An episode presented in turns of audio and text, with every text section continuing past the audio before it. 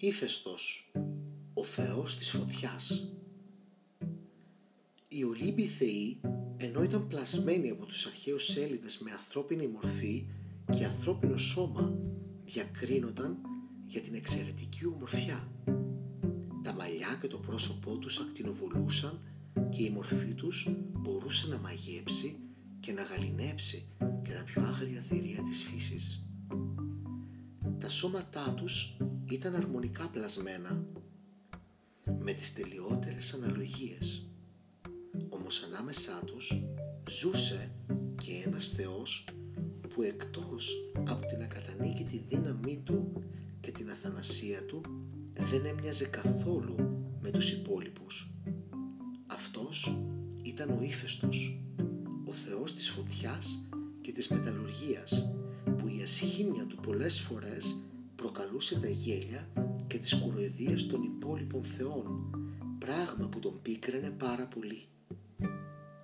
Ο ύφεστος παρουσιαζόταν με παχιά και μακριά γενιάδα. Ήταν πολύ μαυριδερός στο πρόσωπο με χοντρά και άσχημα χαρακτηριστικά. Επιπλέον ήταν κοντός και χοντρός με αδύναμα πόδια που δεν μπορούσαν να συγκρατήσουν εύκολα το βάρος του.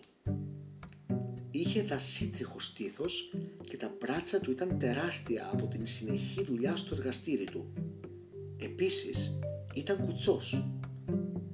Ο ύφεστος ήταν γιος του Δία και της Σύρας. Μάλιστα λένε ότι η Ήρα τον γέννησε πριν γίνει ακόμη νόμιμη σύζυγος του Δία από τις ερωτικές σχέσεις που είχε μαζί του. Άλλοι μυθογράφοι μας διηγούνται ότι η Ήρα γέννησε τον ύφεστο χωρίς να μεσολαβήσει αρσενικό στοιχείο, όπως ακριβώς είχε γεννήσει τα πρωτότοκα παιδιά της Ιγαία.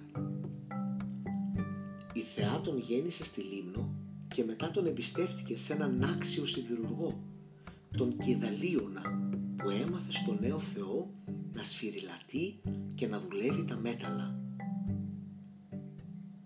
Σχετικά με τα πρώτα χρόνια της ζωής του και την αναπηρία που αντιμετώπιζε στο πόδι του, δίνονται πολλές και ποικίλες εξηγήσεις. Μια παράδοση μας αναφέρει ότι η Ήρα μόλις γέννησε τον ύφεστο πάνω στον Όλυμπο ζήτησε να δει το μωρό της. Μόλις όμως αντίκρισε το κουτσό και μαυριδερό βρέφος που της παρουσίασαν έγινε έξω φρενών. Πώς ήταν δυνατόν να γεννήσει αυτή μια πανέμορφη θεά ένα τόσο άσχημο μωρό. Σκέφτηκε ότι δεν θα μπορούσε με κανέναν τρόπο να αντιμετωπίσει τις κοροϊδίες των υπόλοιπων θεών και τα ειρωνικά τους γέλια. Έτσι λοιπόν άρπαξε μανιασμένη το μωρό και το πέταξε από τον Όλυμπο. Ο ύφεστος κατέληξε στον ωκεανό. Εκεί τον βρήκαν και τον περιμάζεψαν η Θέτιδα και οι Ευρυνόμοι. Ο ύφαστος πέρασε μαζί τους τα εννιά πρώτα χρόνια της ζωής του σε μια θαλάσσια σπηλιά, το παλάτι του Νηρέα. Με τα κοράλια και τα μαργαριτάρια ο ύφαστος έφτιαχνε θαυμαστά κοσμήματα στις θεές που τον προστάτευαν. Έτσι τους έδειχνε την αγάπη και την ευγνωμοσύνη του. Ένας άλλος μύθος διηγείται ότι ο ύφεστος έπαθε το ατυχές γεγονός σε μεγαλύτερη ηλικία. Ήταν μια μέρα όπως πολλές άλλες που το θεϊκό ζευγάρι ο Δίας και η Ήρα μάλωναν. Οι φωνές της πρώτης θεάς ατυχούσαν σε ολόκληρο τον Όλυμπο και προκαλούσαν τα σχόλια των υπολείπων. Δεν μπορούσε να διοικηθεί πως κατάφερε ο σύζυγός της παρόλες τις δικές της προσπάθειες να τον παρακολουθεί συνέχεια να συνάψει ερωτικές σχέσεις με μια θνητή, την Αλκμίνη. Το χειρότερο απ' όλα ήταν ότι απέκτησε μαζί της και ένα γιο, τον Ηρακλή. Ο Δίας άρχισε να αστράφτει και να φροντά από τα νεύρα του. Δεν άντεχε άλλο την αρρωστημένη ζήλια της Ήρας. Ο καημένος ο ύφεστος, σε αυτόν τον τρικούβερτο καυγά, πήρε το μέρος της μητέρας του. Ο πατέρας του τότε, θολωμένος καθώς ήταν από την οργή του, άρπαξε τον άσχημο γιο του που ποτέ δεν τον συμπάθησε πραγματικά και τον πέταξε με όλη του τη δύναμη κάτω από τον Όλυμπο. Ο ο ύφεστος μια ολόκληρη μέρα στροβιλιζόταν στην ατμόσφαιρα και τελικά κατέληξε με ορμή πάνω στη λίμνο. Το σώμα του βρόντιξε σε κάποια βράχια του νησιού και από τότε ο ύφεστος κουτσάθηκε για όλη του τη ζωή. Γενικά, τα πρώτα χρόνια της ζωής του, ο ύφεστος έζησε μακριά από τον Όλυμπο και είτε από μόνος του, είτε με τη βοήθεια κάποιου δασκάλου έγινε ο πρώτος τεχνίτης ανάμεσα στους θεούς. Οι γονείς του δεν τον αντιμετώπισαν ποτέ ως ίσο με τα υπόλοιπα παιδιά τους.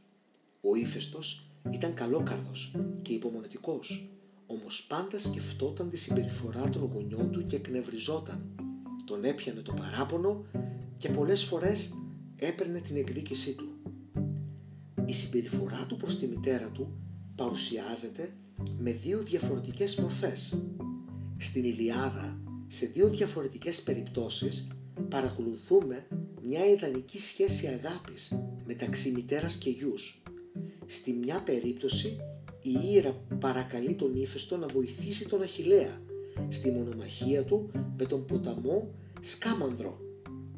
Είναι μάλιστα μια από τις ελάχιστες περιπτώσεις όπου παρακολουθούμε το Θεό σε όλο του το μεγαλείο.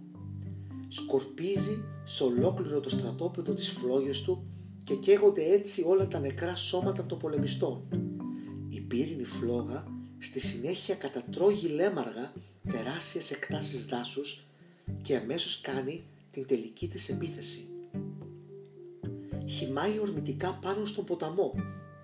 Ο σκάμανδρος, παρόλη την υγρή του μορφή, δεν μπορεί να αντισταθεί στην πύρινη λέλαπα. Τα νερά του αρχίζουν να βράζουν και να εξατμίζονται. Η κήτη του ξεραίνεται και μας παρακτικά λόγια ζητά το έλεος του Θεού. Στη δεύτερη περίπτωση παρακολουθούμε τον ύφεστο να κατηγορεί, να παρηγορεί τη μητέρα του με τα πιο γλυκά λόγια. Μετά από έναν τρομερό καυγάτης με τον Δία, την παρακαλεί να δείξει υποταγή στο σύζυγό της τον πατέρα των θεών και των ανθρώπων και να τον καλαπιάσει με όμορφες κουβέντες. Αντίθετα υπάρχει ένας αστείος μύθος που δείχνει τον ύφεστο να εκδικείται τη μητέρα του για την αρχική της συμπεριφορά απέναντί του. Μια φορά που η Ήρα είχε τη γιορτή της και γινόταν μεγάλο γλέντι πάνω στον Όλυμπο, ο ύφεστος της χάρισε ένα ολόχρυσο θρόνο. Δύο ολόκληρους μήνες έβαλε όλη του την τέχνη για να πετύχει το καλύτερο αποτέλεσμα.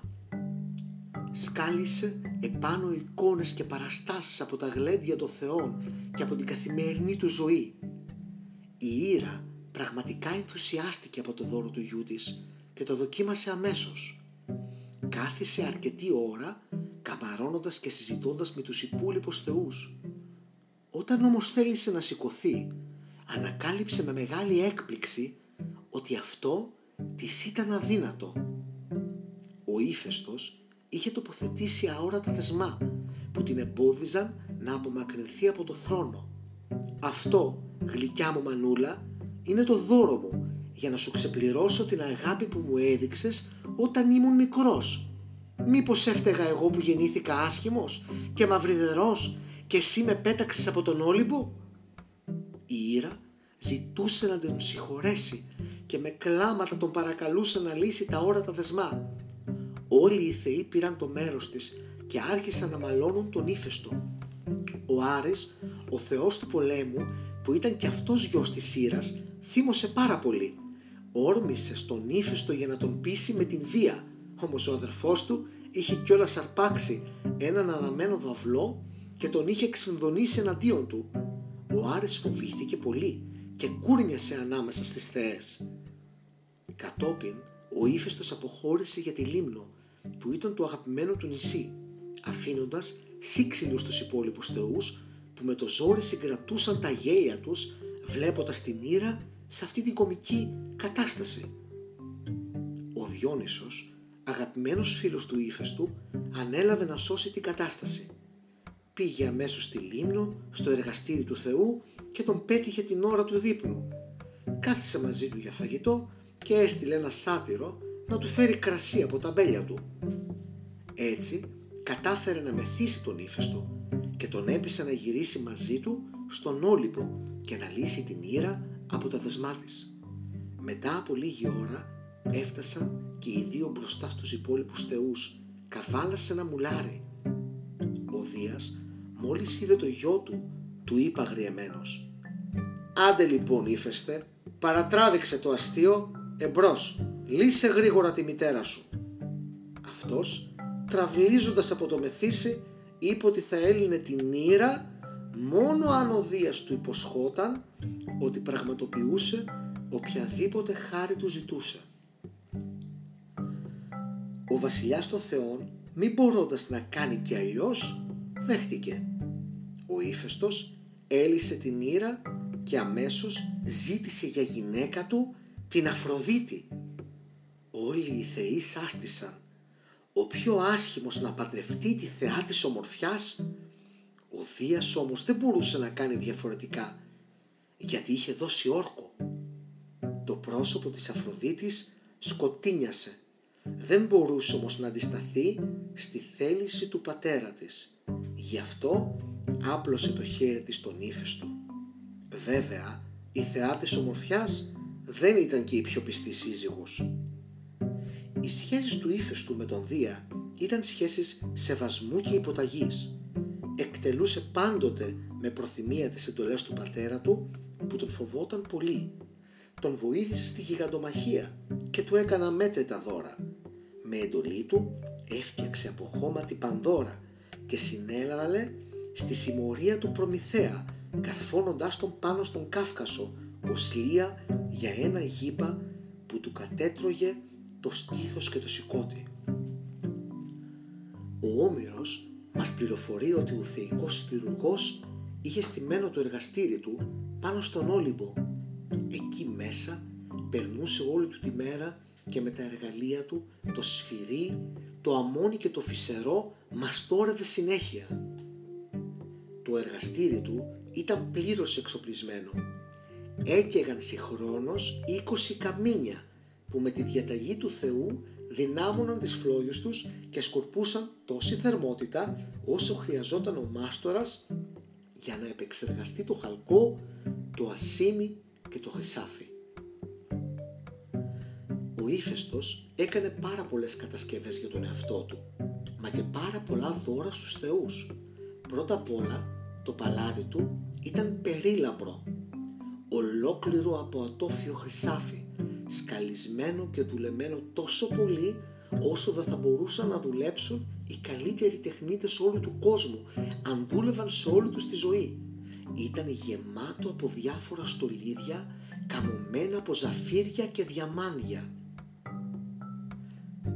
Τα πιο φανταστικά από όλα τα δημιουργήματά του ήταν τα χρυσά αγάλματα που κατασκεύασε για να τον υπηρετούν.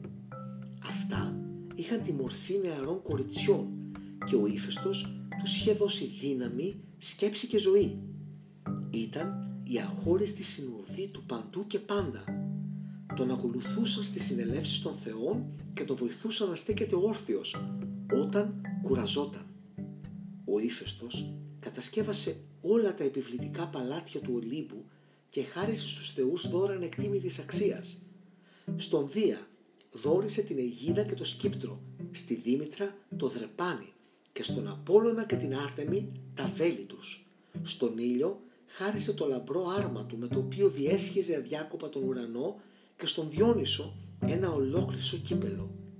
Στη Φιλάρες και Αφροδίτη, τη γυναίκα του, χάρισε εξαιρετικά περιδέρεα και άλλα κοσμήματα από πολύτιμα πετράδια, όπως επίσης και ένα μαλαματένιο καθεφτάκι που δεν το αποχωριζόταν ποτέ. Δική του έμπνευση ήταν και οι μαγικοί τρίποδες που χάρισε στους θεούς. Όταν συγκεντρωνόταν για να πάρουν μια σοβαρή απόφαση, οι τρίποδες αυτομάτως έπαιρναν θέση πίσω από κάθε θεό.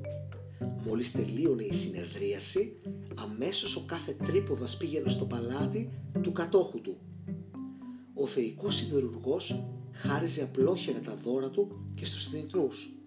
Έτσι έδωσε στον Ηρακλή ένα χρυσό θώρακα, στην Αριάδνη ένα στεφάνι από πολύτιμα μέταλλα και πετράδια και στο κάδμο ένα περιδέρεο για το γάμο του με την αρμονία.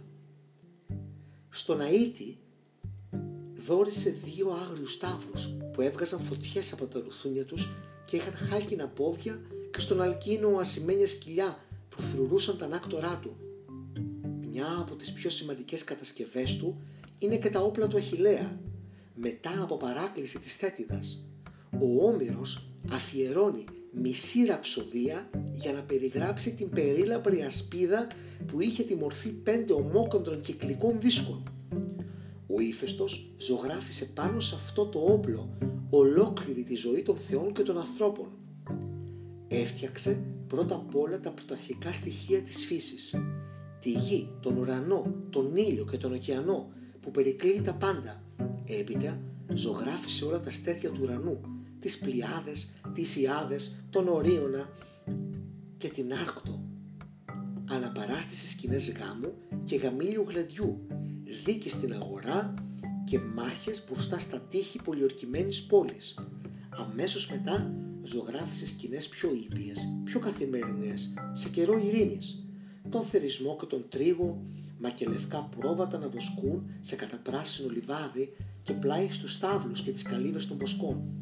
Δίπλα υπήρχε μια παράσταση χορού, έφηδοι και εναερές κοπέλες, στεφανωμένοι με λουλούδια και ντυμένοι με σταφτερά ρούχα και μακρύς χιτώνας και ο θεϊκός τραγουδιστής που έπαιζε τη λύρα του και ρύθμιζε τα βήματά τους. Οι αρχαίοι Έλληνας συνήθως φανταζόταν τον ύφεστο σαν έναν απλό εργάτη μέσα στο εργαστήριο του με μουτζρωμένο από καπνούς πρόσωπο και μουσκεμένο στον υδρότα. Φορούσε πάντοτε ένα κοντό αμάνικο χιτώνα για να μην δυσκολεύεται στις κινήσεις του όταν τελείωνε τις δουλειές του ή έπρεπε επιγόντως να πάει στις συγκεντρώσεις των θεών, έσβηνε τις φωτιές από τα καμίνια, μάζευε σε ένα ασημένιο κυβότιο τα εργαλεία του, στράγγιζε με ένα σφουγγάρι τον υδρότα του και φορούσε ένα χρυσό χιτόνα. Κάποιοι μύθοι λένε πως το εργαστήρι του ήταν όχι στον Όλυπο, αλλά στη Λίμνο.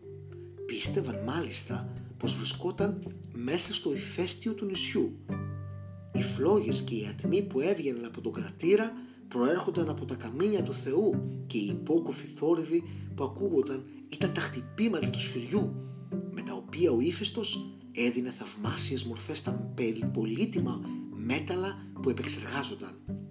Γενικά, η σύνδεση του ηφαίστου με τη Λίμνο είναι διάχυτη σε όλους τους σχετικούς μύθους και εκεί ήταν ιδιαίτερα διαμωμένη η λατρεία του οι ερωτικές περιπέτειες του Θεού σε σύγκριση με τον άλλον Ολυμπίον ήταν λιγοστές.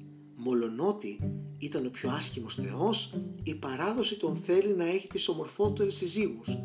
Η Λιάδα του αποδίδει ως γυναίκα τη χάρη, που ήταν η προσωποποίηση της ομορφιάς. Ο Ισίωδος του δίνει ως γυναίκα την Αγλαία, την πιο νέα από τις χάριτες, μα η πιο γνωστή σύζυγός του ήταν η Αφροδίτη, η θεά της ομορφιάς. Η Αφροδίτη βέβαια δεν άντεξε για πολύ να μείνει πιστή στον άντρα της. Πολύ σύντομα σαγηνεύτηκε από την ομορφιά και την τέλεια σωματική διάπλαση του φιλοπόλεμου Άρη και έγινε ερωμένη του. Ο ήλιος παπορακαλουθεί τα πάντα πάνω από το άρμα του όταν είδε κάποια φορά τον Άρη και την Αφροδίτη να πλαγιάζουν πάνω στο κρεβάτι του ύφεστου μέσα στο ίδιο του παλάτι έτρωξε και του το φανέρωσε. Τότε ο Θεός ζήτησε από τον ήλιο να μην φανερώσει σε κανέναν άλλο το μυστικό και σκαρφίστηκε ένα σχέδιο. Άπλωσε πάνω στο κρεβάτι του ένα αόρατο δίχτυ. Έτσι, την επόμενη φορά που συναντήθηκαν οι δύο εραστές και πλάγιασαν στο κρεβάτι, μπλέχτηκαν μέσα στο δίχτυ, απεγνωσμένα προσπαθούσαν να απελευθερωθούν. Μάταιο όμως, όσο περισσότερο προσπαθούσαν, τόσο περισσότερο μπλέκονταν. Ο ύφεστος μόλις γύρισε στο παλάτι του βρήκε τους παράνομους συντρόφους γυμνούς και ακινητοποιημένους πάνω στο κρεβάτι. Αυτοί ντροπιασμένοι δεν μπορούσαν να τον αντικρίσουν. Γεμάτος οργή μα και παράπονο ο ύφεστος τα έβαλε με τον Άρη που αν και ήταν αδερφός του δεν δίστασε να το προδώσει αλλά και με τη γυναίκα του που δεν εκτιμούσε καθόλου την αγάπη και τη φροντίδα που της έδειχνε.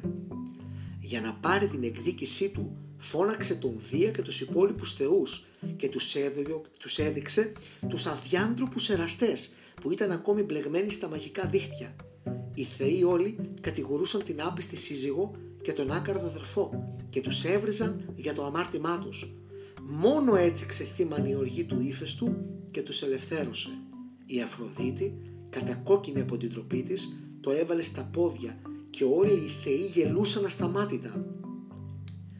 Μετά από αυτή την απιστία και ο ύφεστος τράφηκε αλλού. Ποθούσε πολύ την Αθηνά που ο ίδιος είχε βοηθήσει στη γέννησή της. Κάποια μέρα που η πολεμική θεά πήγε στο εργαστήρι του για να του παραγγείλει καινούρια πανοπλία, ο θεϊκός μάστορας όρμησε πάνω της και προσπάθησε να τη βιάσει. Η Αθηνά, που συμβόλιζε την αιώνια αγνότητα, πάλεψε μαζί του και κατάφερε στο τέλος να του ξεφύγει. Μα μετά είδε πως πάνω στα γόνατά της είχε μείνει το σπέρμα του ύφεστου. Η Αθηνά με ένα κομμάτι ύφασμα σκούπισε το σπέρμα και το πέταξε πάνω στη γη. Έτσι γεννήθηκε ο Εριχθόνιος που η Αθηνά τον αντιμετώπιζε σαν να ήταν πραγματικός της γιος. Σύμφωνα με μια άλλη παράδοση, ο ύφεστος έσμιξε με την Καβυρό, την κόρη του θαλασσινού θεού Πρωτέα. Από αυτή τη σχέση του απέκτησε τρεις γιους, τους Καβύρους.